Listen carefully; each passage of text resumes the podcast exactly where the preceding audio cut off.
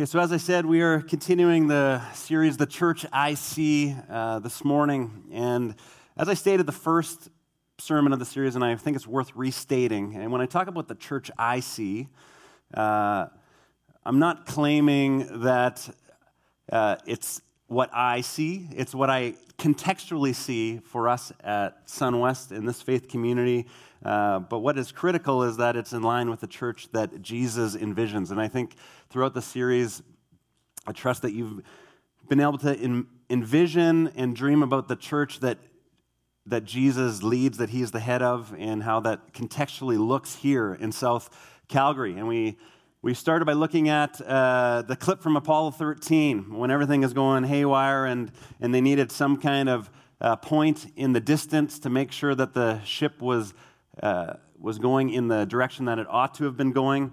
And, uh, and so there's a phrase, keep the earth in the window.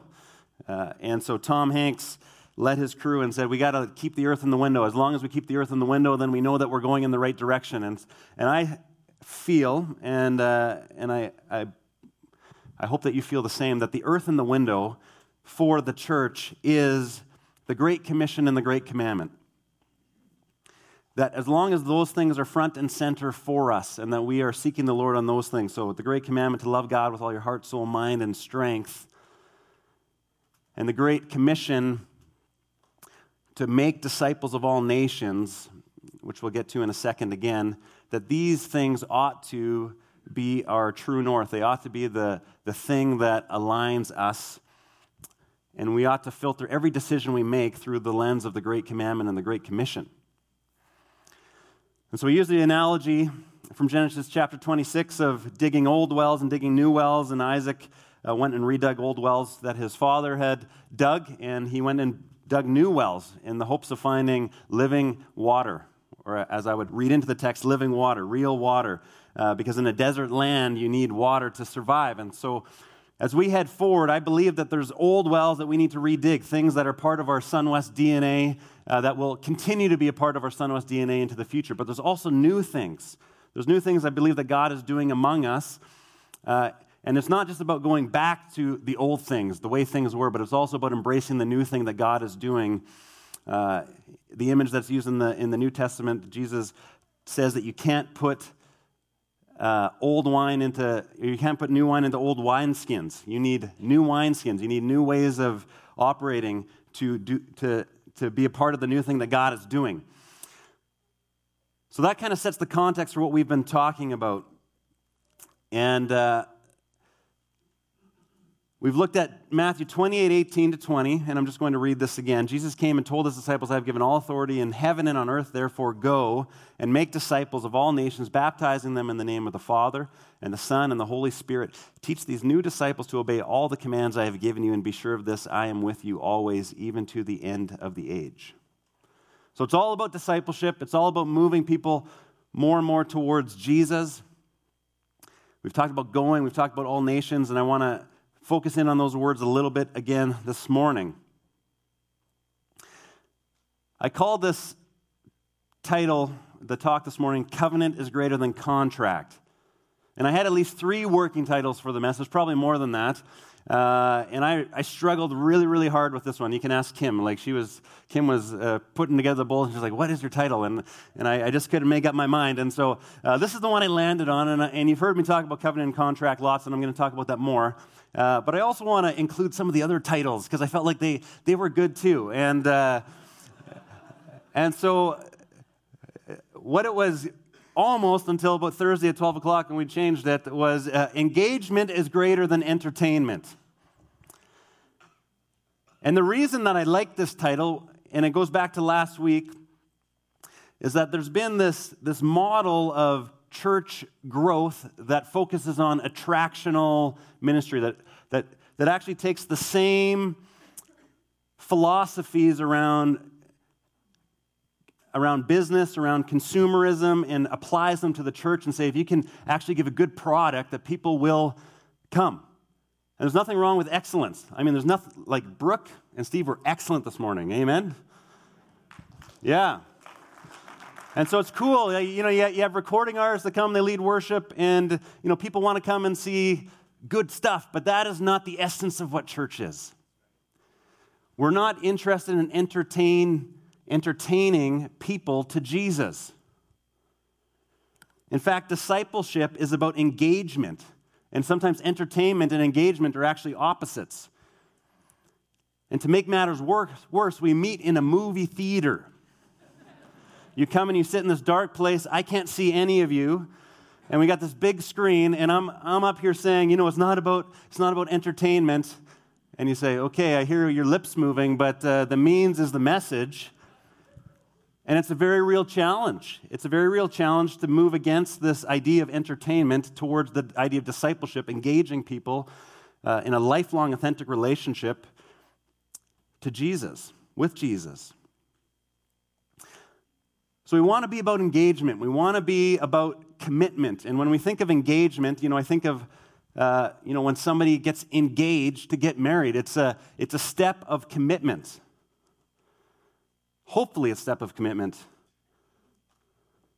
Not like this guy.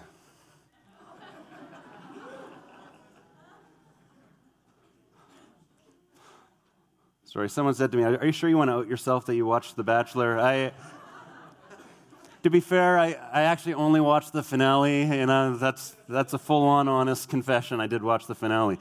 Uh, and I kept just thinking, oh, I'll just watch the show, you know, I'll just watch the finale. And then, uh, and then I found out it was like a three hour finale. And like, before it went to every commercial break, Steve Harris was like, this is the the most mind blowing bachelor in history. You know, you're going to see this unedited, uncut uh, stuff, and it's just, it's going to blow your mind. And I just kept wanting to go to bed. And then he'd, before every commercial break, he'd say that, and I'd be like, ah, I just kept staying and staying. And then three hours later, I'm like, I just wasted three hours of my life I will never get back. so, he couldn't make up his mind. You know, I, you know, he wanted to get engaged. He got forced into it, not forced into it, but he chose uh, to engage a girl if he didn't see if he didn't see it, and then he changed his mind and actually went with the other finalist eventually. So, spoiler alert, sorry. Uh,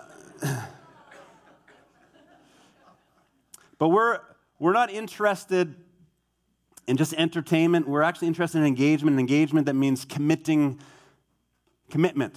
It means covenant. I'm going to come back to the word covenant in a, in a second. But entertainment is, is actually opposed to discipleship.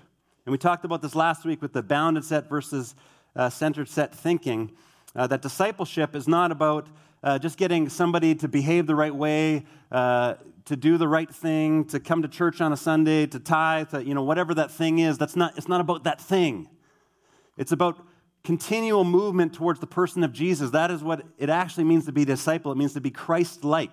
In fact, the word Christian was not a word that Christians used to describe themselves. It was a word that people that saw how Jesus lived looked at others that were following Jesus, and, the, and it actually means little Christ. It says, you, You're actually a little Christ. You remind me of how Jesus lived because they emulated Jesus and how they lived. And so this is about becoming more and more and more like Jesus. So imagine these lines or these dots, and our question is are, are, are we, if we are these dots, are we moving towards the cross or away from the cross? Not are we in the in group or the out group. Are we moving towards Jesus? We're not about the- theatrical, attractional discipleship, even though it gets confusing because of our context when you come into a theater and you watch something. If you stay long enough, you can see a movie and eat some popcorn too. So, we don't want the means of this to actually be our message. We don't want this to be how we understand what God is doing in us and through us. Jesus says in Matthew 16 25, if any of you wants to be my follower, you must give up your own way, take up your cross, and follow me. If you try to hang on to your life, you will lose it. But if you give up your life for my sake, you will save it.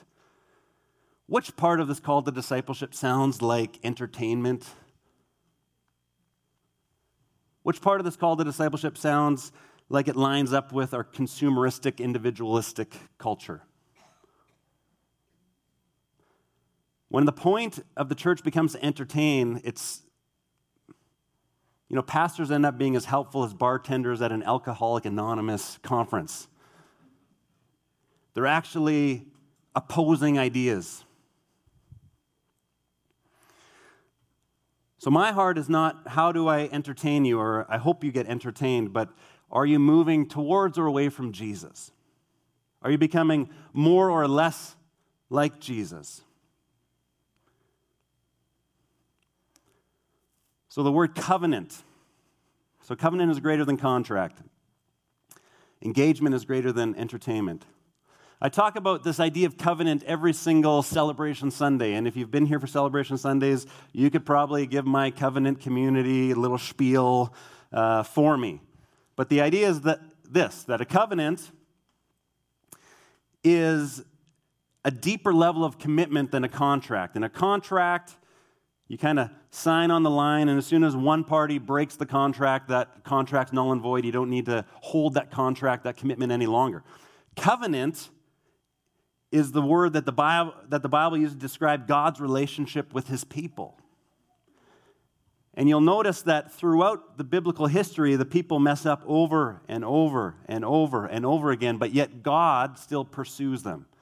God still holds his end of the bargain. God still leaves heaven to come to earth to take the form of a human, to die on the cross for the forgiveness of our sins, and be raised to life on the third day again because he loves us. This is a covenantal type of love. The Bible calls this type of love agape love. And we see glimpses of this love in our world. We see it in our family relationships. Families, the healthier they are, function in agape love. Marriages, the healthier they are, function in agape love. Your, your closest friendships probably echo some of these elements of agape love, where you're not just going to leave those relationships when something goes south, but you're going to commit to those relationships regardless of what is happening. And so, covenant is greater than contract. God calls us to covenant not to this contract where, you know, if I get what I want, you get what you want, then, you know, we'll be in relationship together. We've applied, sorry, I'm going to come back to that in a second. I got a video clip for you uh, from uh, one of my kids' favorite uh, movies, and we went to see it uh, right when it came out because a couple of my kids read this book in, uh, in school. Uh, and it's, the, it's from the movie Wonder, and it's actually the the trailer for it. My name is Augie Pullman. If they stare, let them stare. You're the toughest kid in that school. I know you don't always like it, but I love it. It's my son's face. You are not ugly, Augie. You just say that because you're my mom. Because I'm your mom, it counts the most, because I know you the most. We all deserve a standing ovation, at least once in our lives. My friends do. My teachers do. My sister does for always being there for me. My dad does for always making us laugh. And my mom does the most for never giving up on anything, especially me.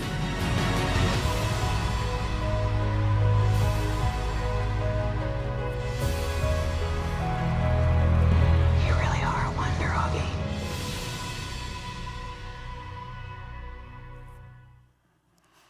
So it's such a good movie.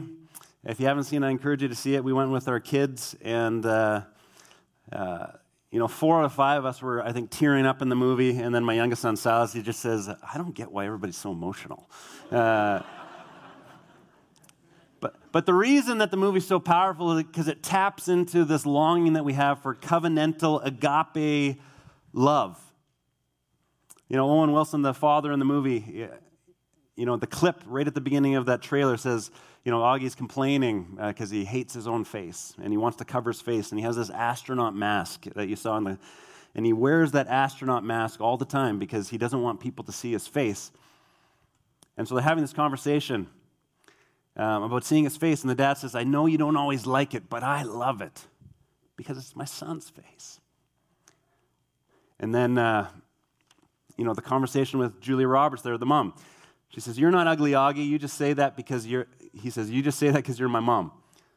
And she says, Because I'm your mom, it counts the most, because I know you the most. And then at the end it says, We all deserve a standing ovation at least once in our lives. My friends do, my teachers do, my sister does for always being there for me, my dad for always making us laugh, my mom does the most for never giving up on anything, especially me. And so this movie, it's, it's moving because it taps into this emotion of this covenantal you know, mother to son, father to son, sibling kind of love that I believe we all long for.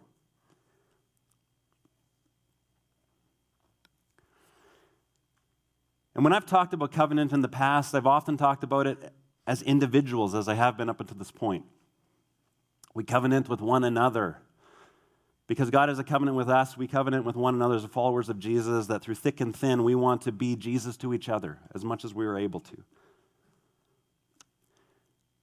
But there's a fascinating thing throughout Scripture, and it's this that God not only talks about individuals in this way, but he talks about communities and cities and nations. And the Great Commission says, Make disciples of all nations. In the Bible, we don't only see God's heart for the individual, but his heart for nations, or what the word is there in the Great Commission is the Greek word ethne, which is different people groups, different communities, different nations. That God has a heart not just for the individual, but for the collective. And I would say over my time at SunWest, we often focus on the individual, and that's, that's okay. That's part of the gospel message that God loves you as a person.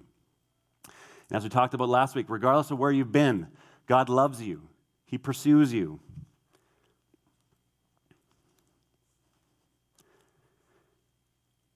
I know you don't always like it, but I love it. It's my son's face.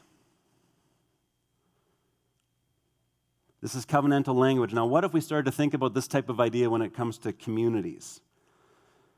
In Matthew 23 37, Jesus says this O Jerusalem, Jerusalem, the city that kills the prophets and stones God's messenger, how often I have wanted to gather your children together as hen protects her chicks beneath her wings, but you wouldn't let me.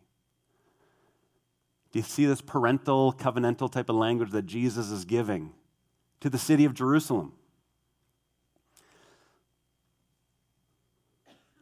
You're not ugly, Jerusalem. Oh, you just say that because you're my heavenly mother or father. No, because I'm your heavenly mother, your heavenly father, it counts the most because I know you the most. Luke 19, Jesus, it says, as he approached Jerusalem and saw the city, he wept over it. Jesus has a heart for the collective, for communities, for cities, for nations.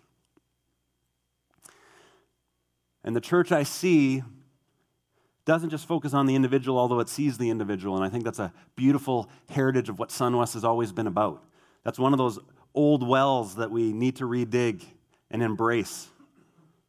That every single person, God wants a lifelong, eternal relationship with. But we also need to dig a new well and start to understand that God calls us to think collectively of communities, of cities, of nations. And this goes back to the covenant that God made with Abraham. Abraham was going to have many descendants, as many as the stars in the sky. He was going to inherit a physical land, the land of Canaan, and he was going to be blessed to be a blessing to the nations. And I've preached on this passage a few times, but I want to revisit it here in light of the season we're in in Numbers 13, 25 to 29. So, this is the covenant. This is the idea that, you know, that I just said that Abraham had this, uh, God was leading him to a land he didn't know, but eventually God revealed uh, that this land would be the land of Canaan. And generations later, we have Moses leading the people from Egypt, uh, in between Egypt and the land that they were going to inherit. And we have Numbers 13, this point where they send spies into the promised land to scope it out. And they come back and give a report. We pick up the story here in Numbers 13. After exploring the land for 40 days, the men returned to Moses Aaron and the whole community of Israel at Kadesh in the wilderness of Paran. They reported to the whole community what they had seen and showed them the fruit of what they had taken from the land. This was their report to Moses. We entered the land you sent us to explore, and it is indeed a bountiful country, a land flowing with milk and honey. Here's the kind of fruit it produces. But the people living there are powerful, and their towns are large and fortified. We even saw giants there, the descendants of Anak. The Amalekites live in Negev. And the Hittites, the Jebusites, and the Amorites live in the hill country. The Canaanites live along the coast of the Mediterranean Sea and along the Jordan Valley. So we see here in Numbers 13 that they go and check out the land, the promised land, the, the land of inheritance, and it is a land flowing with milk and honey, but it's also a land that has the Jebusites and the Hittites and the Amalekites in it. And they get scared. They get scared and they want to turn around. They want to go, some of them want to go back to Egypt. And what I think had happened at this point in the story is they fell in love with the idea that God was going to bring them, his covenant was to bring them to a land flowing with milk and honey. It was going to be luxurious, it was going to be consumeristic. They were going to get a lot out of it. And it's my kind of theory, but I've heard it from other people, so it's not, maybe not mine, but one that I've pondered for a while that when push came to shove, consumerism, comfort, milk and honey will not be enough to sustain the covenant people of God. We have to have an imagination and a dream of the mission of God for us. And the Israelite people, they saw the Jebusites and the Hittites and the Amorites and all the otherites, and they got scared. And they said, That doesn't look like milk and honey to me. That looks like battle. That looks like war. And, you know, we just want to go back to Egypt. We'd rather be slaves than embrace the risk of going into that place. And see, God all along did not actually want to bring them into the land because it had milk and honey, but He wanted to bring them into the intersection of mission.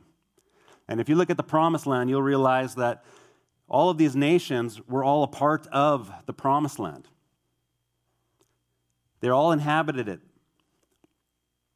God's people thought they were going to a destination of comfort, but they were going to an intersection of mission. And because they got that mixed up, they actually ran away when it was time to actually t- go into the land. When you think that God calls you to milk and honey, you will run at the first sign of trouble because you'll think that this isn't worth milk and honey. It's not worth it.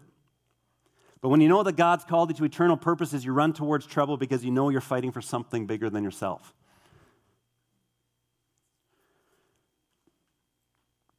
I believe that God has called his people not to only love individuals, but to love communities, to love places and spaces, and to actually move in. And this is uh, the word, I'm going to focus here on the word paroikos. Can you guys say that word with me? Paroikos. It's not an English word, in case you didn't pick that up there. Um, it is a Greek word. And this Greek word finds itself in the story of the Israelites moving into the land of Canaan. And so, I don't know if you care about this nerdy stuff, but just, just stick with me for a second, okay? Uh, the, uh, when this portion of Scripture was written, it was written in Hebrew, right? But the early church spoke Greek. And so there was a Greek translation of the Old Testament called the Septuagint. You guys follow me so far? Uh, so you can find out how the early church understood the story of God based on how they translated words in the Greek language into the Old Testament and into the New Testament. And so this Greek word shows up in this in, this, in the accounts of uh, the Israelites being in the land of Canaan. And this is what the word means. You'll see it here in Genesis 23. When Sarah was 127 years old, she died at Kiriath Arba, now called Hebron, in the land of Canaan. There Abraham mourned and wept for her. Then, leaving her body, he said to the Hittite elders, Here I am, a stranger and foreigner among you. So, that word stranger is the word paroikos. And what this word means is resident alien. Come on, that's awesome. My kids would love that. Resident alien. You are taking up residence, but you are a foreigner. So this was this was used when the Israelites actually came into the land and they, they allowed other nations to stay with them. They used this word in, in, uh, in describing them. These people are residents, aliens living among us. It's also used to describe the Israelites moving into land that was not yet theirs. Resident aliens. But it's interesting because the Greek, it's a compound word. The first part of it is para, which means with, alongside. And the second part of the word is oikos, which means household, extended family. And you put them together, and it together means resident alien. Interesting. Why am I telling you this? Because there's a church concept that I believe we need to rediscover called the idea of a parish. And what is, where does the word parish comes from? How, how many of you guys have heard of the idea of a parish before? Okay. So if you're, if you're from an Anglican background, a Catholic background, uh, you know, some more high church, uh, you know, background, you will be familiar with this word, the idea of a parish. It's actually the English word of this.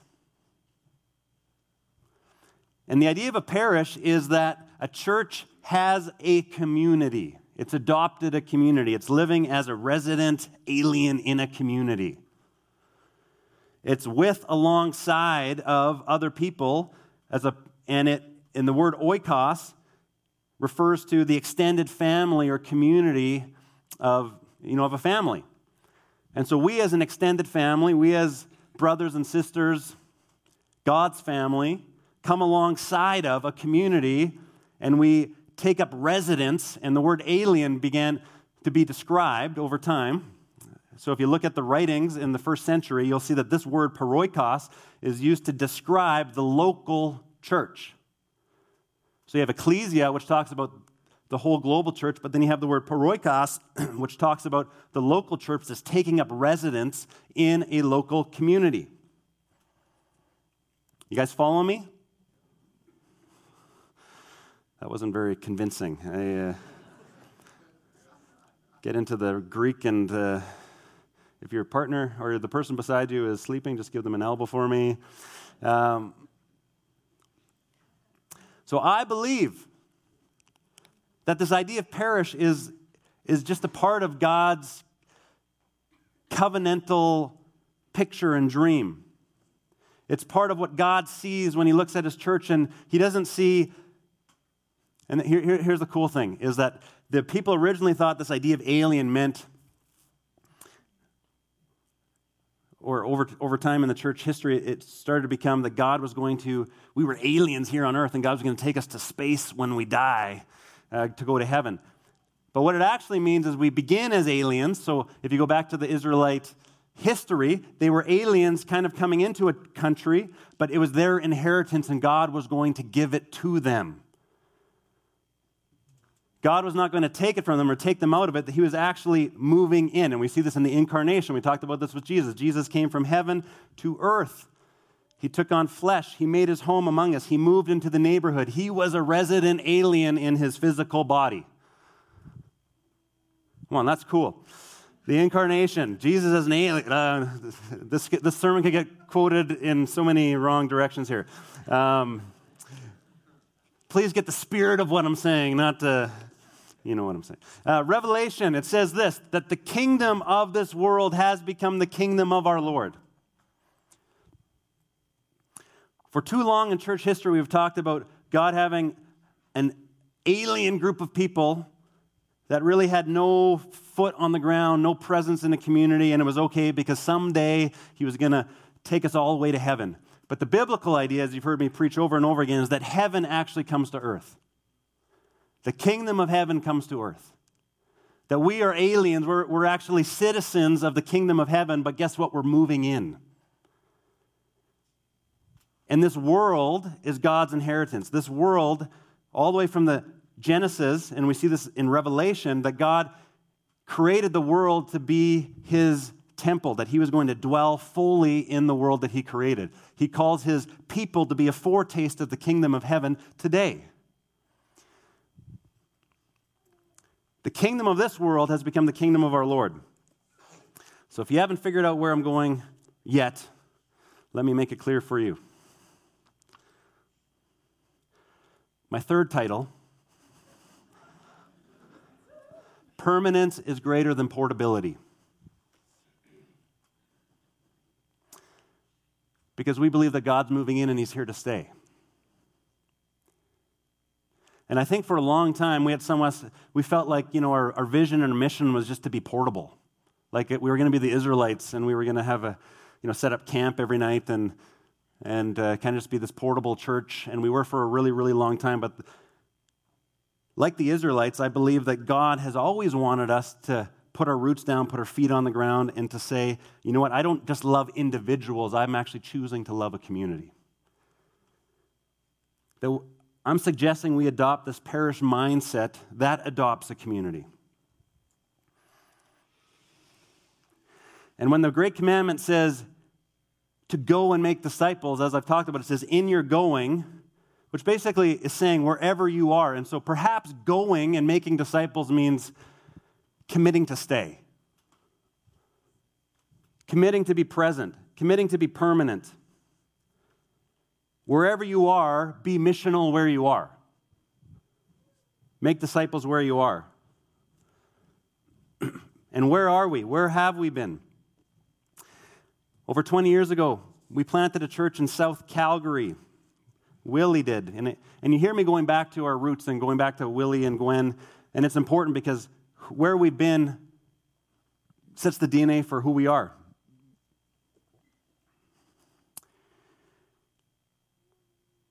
And so we, I, I, believe that we need to start thinking about what it means to be permanent, what it means to be present, what it means to be incarnational, what it means not just to, to float around, but to actually invest, to be more like Owen Wilson and less like Ari. No? Okay, that didn't work. To be clear, not to be uncommittal, but to look at a community and say, you know, you're our Jerusalem. You are this place that we weep over, that we pray for, that we want to invest in, that we want to pour energy into. And over 20 years ago, that was in Midnapore, that was in Midsun Community Center.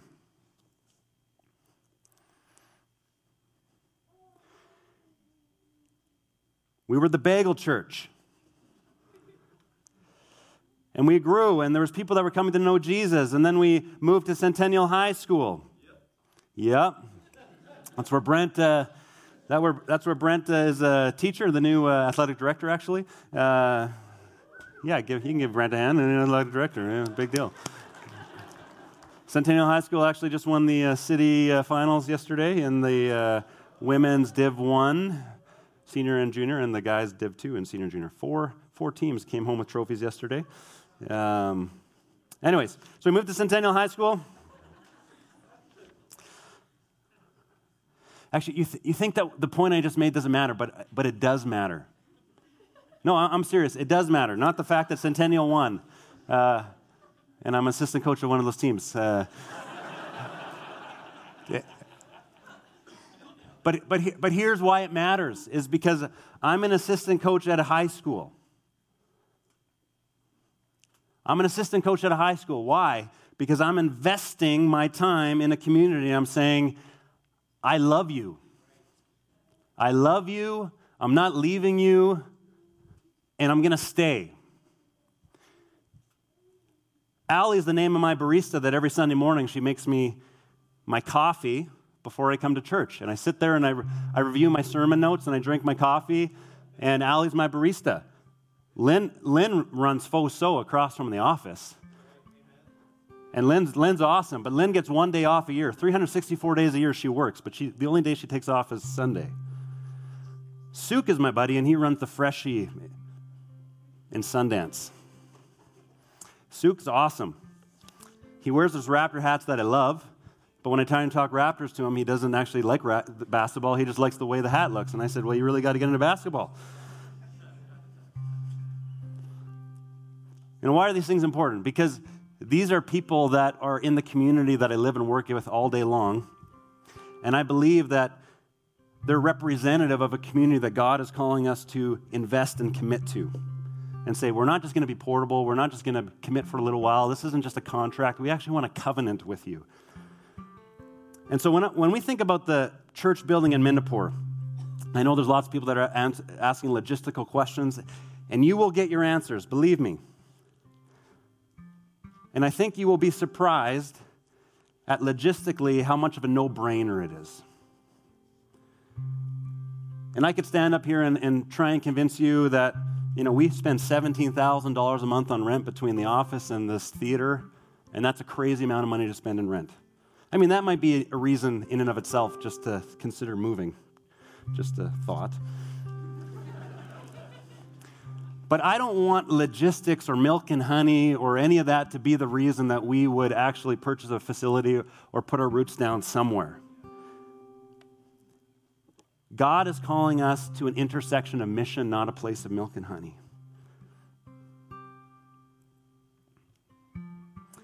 Permanence is greater than portability. I believe covenant is greater than contract, and engagement is greater than entertainment. And I do believe that moving back into our roots, back into where it started over 20 years ago with Willie and Gwen, is a movement towards engagement, is a movement towards permanence, is a movement towards covenanting, not with just people, but with the community, and investing in that place in Midnapore Sundance. And I see a church that's not afraid of commitment. It's not afraid of covenant, it's not afraid of permanence. And this isn't even a new thing. You know, we've been wrestling and praying over this for years. And I know it feels new because we've just been talking about it this year. But we've been trying to find a home base, a place to set our feet in for a long time. And uh, actually, just a little while ago, we had the opportunity before all this kind of came up to move into a different rental facility uh, more west and I was meeting with the ministry team. I said, There's a great opportunity. This rental is opening up. And I, I've already talked to them, and we were kind of the first ones to get our foot in the door, and we could actually move over there if we wanted to. And I was excited about it, and our ministry team was just like, Oh, no. I was like, What? They're like, We don't want to move away from Midnapore and Sundance. I was like, Really? But this is a great, no, no, we we actually feel called to stay where we started. And so I went to the Mid Sun Community Center and I said, you know, would you guys consider having us come back and rent here? We used to rent here. We'd love to be back in this community. And they said, no, we don't rent to religious groups anymore. And so that kind of fell flat. And so we just began wrestling and praying for how would God actually have us come back into Midnapore. And then this opportunity came up.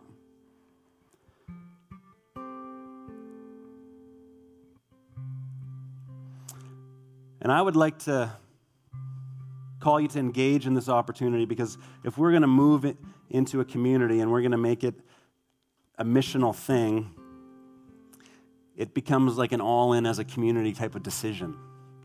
And we are, in the coming weeks, as we get into the details, we're going to call you to sacrifice and to give towards this. And even before we get to that point, I, I believe that we need to start praying and asking God as individuals, as families, uh, Lord, what are you calling me to give? Are you calling me to give? If, are you calling us to make a permanent home in Midnapore? And ask God what that might look like. And just to give a couple of, you know, we're going to leave the town hall for the logistics, but, you know, we're looking probably at a two year kind of pledge period. So, just as a, a thing to ponder and pr- pray about, you know, over the next two years, Lord, is there something that you're, is there an amount that you're calling me to sacrificially give over the next two years so that we can go from being this church that's portable, that puts on this thing once a week, to being a church that is intentionally investing 24 7 into community? So I do see a church that's not afraid of commitment, isn't afraid of covenant, is not afraid of permanence. It's not afraid of the blessings of God. I see a church that won't be tempted by milk and honey because we recognize that we're blessed in order to be a blessing. And blessing is okay, and we don't need to be afraid of it. The church I see understands that going might mean just staying with intentionality. The church I see sees itself in the intersection of mission. It is a parish, it invests in the lives of business people and schools and communities because the kingdom of this world will become the kingdom of our Lord. It's a church of resident aliens. I see a church that makes its home in a community like Jesus made his home among us. I see a church that understands that citizenship is in heaven, but that God's plan is to bring heaven to earth. And I do see a church in Midnapore and Sundance, and I will be unapologetic about that. I see a church that is awakening to what God planted 23 years ago in Midsun Community Center that is still bearing fruit today. This is the church I see. Why don't you stand with me as Brooke and Steve lead us in worship? And I'm just going to pray. They're going to lead us in a song called Cornerstone. I didn't know they were singing the song, but what a perfect song. Uh, that as we talk about building, a physical building in a physical space, that Jesus is our ultimate cor- cornerstone, that whatever we are building, uh, that is it, it is about Jesus. It's about the mission of Jesus. What, it, what Jesus wants to do in Midnapore and Sundance and what he's calling us to do in partnership with him. So, Jesus, we thank you that you are our cornerstone. As Peter says, in 1 Peter, he calls you this rock, this divisive rock because you actually call people to something. You call people to sacrificial living, to discipleship, uh, to the way of denying yourself and, and pursuing you, Jesus. And some people aren't willing to take that step, and so Peter refers to you as this divisive rock. But you are the rock which we choose, Father. You, you are the rock in which we, we build our house, we build our future. We thank you for the cross. We thank you for the hope of resurrection. We thank you that you are not coming to take us away, but you are coming to make your home in us and among us. And we believe that the kingdom of this world will be the kingdom of our Lord. Regardless of what is swirling around in the news, in our nation, in this world, Lord, we claim that this is your sacred space. It's what you always intended. And we just say yes to that, Lord, and we pray that we would be a foreshadow and a foretaste of what of that coming kingdom that kingdom of heaven on earth, that we would be a foretaste of that today, where you have us. In Jesus' name, amen. Can I be honest with you? It's not that I haven't been honest up until this point. Uh, as, a, as a pastor, it has been a, it's been a difficult season. Uh, not because it's, it hasn't been exciting, it's been very exciting. Um, it's been difficult because there's a range of emotions in our body that have processed, um, you know, the letting go of a lead pastor, the vision of what we thought, thought was multi campus, and now that's changing, uh, the building piece. And, uh, you know, these are significant things. And I think in the midst of that, um, I've been afraid to offend uh, because I want to be gracious about where everybody is at and how everybody is processing, uh, how we feel differently about different things going on. Uh, and it's been, it's been difficult to lead with hope and expectation and clarity in the midst of a season like this. Does that make sense? Um, and so, part of my resolution coming into this series is I want to unapologetically paint a picture of the future that I believe that God's calling us to. And I, and I don't I don't do that in a way that dismisses any processing that um, you might be going through. Uh, and so please know that. Please know my heart in that. Um, but I believe that God's calling us into a new season, uh, into a new day. Uh, and it's not a new day that ignores our past, it embraces the highs and the lows and the warts and the beauty of our past and there's going to be warts and there's going to be beauty in our future. Um, but we need to look forward. And, and so I, I hope uh, that you will continue to give me permission to be hopeful and expectant and faith filled as we talk about the future that God's calling us to. Um, and if there's things that have gone on this past year that you're still processing, I know our leadership team is available. I'm, I'm available.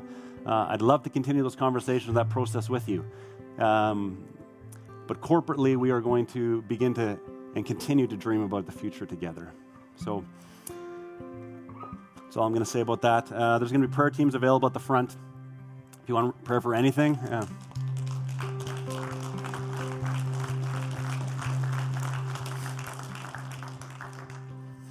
if, if, you want prayer for anything, um, please come. We'd love to pray for you, uh, pray for family members.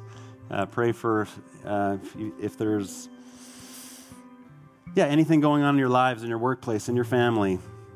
If you need healing for anything, if you um, you know what, if you if you want to develop a heart for the community that God's calling us into. I, I had a missions prof when I was in Bible college, um, and he and he's been all over the world. But but he said that if you want to develop a heart for a people, for a community, for a city, for a nation, and you don't have one, just start praying for one. And so you know, when you look at that clip of like Owen Wilson talking to a son or Julia Roberts talking to her, their son Auggie, and, and, and you don't feel that for a community, I, I would say start praying for a community like that. And I, and I would encourage you, for, with Midnapore and Sundance, start praying for Midnapore and Sundance. Start praying for Mid Sun Junior High and Centennial High School and the businesses there. You know, I, I know that the owner of Tim Hortons in Midnapore really needs some prayer support. Uh,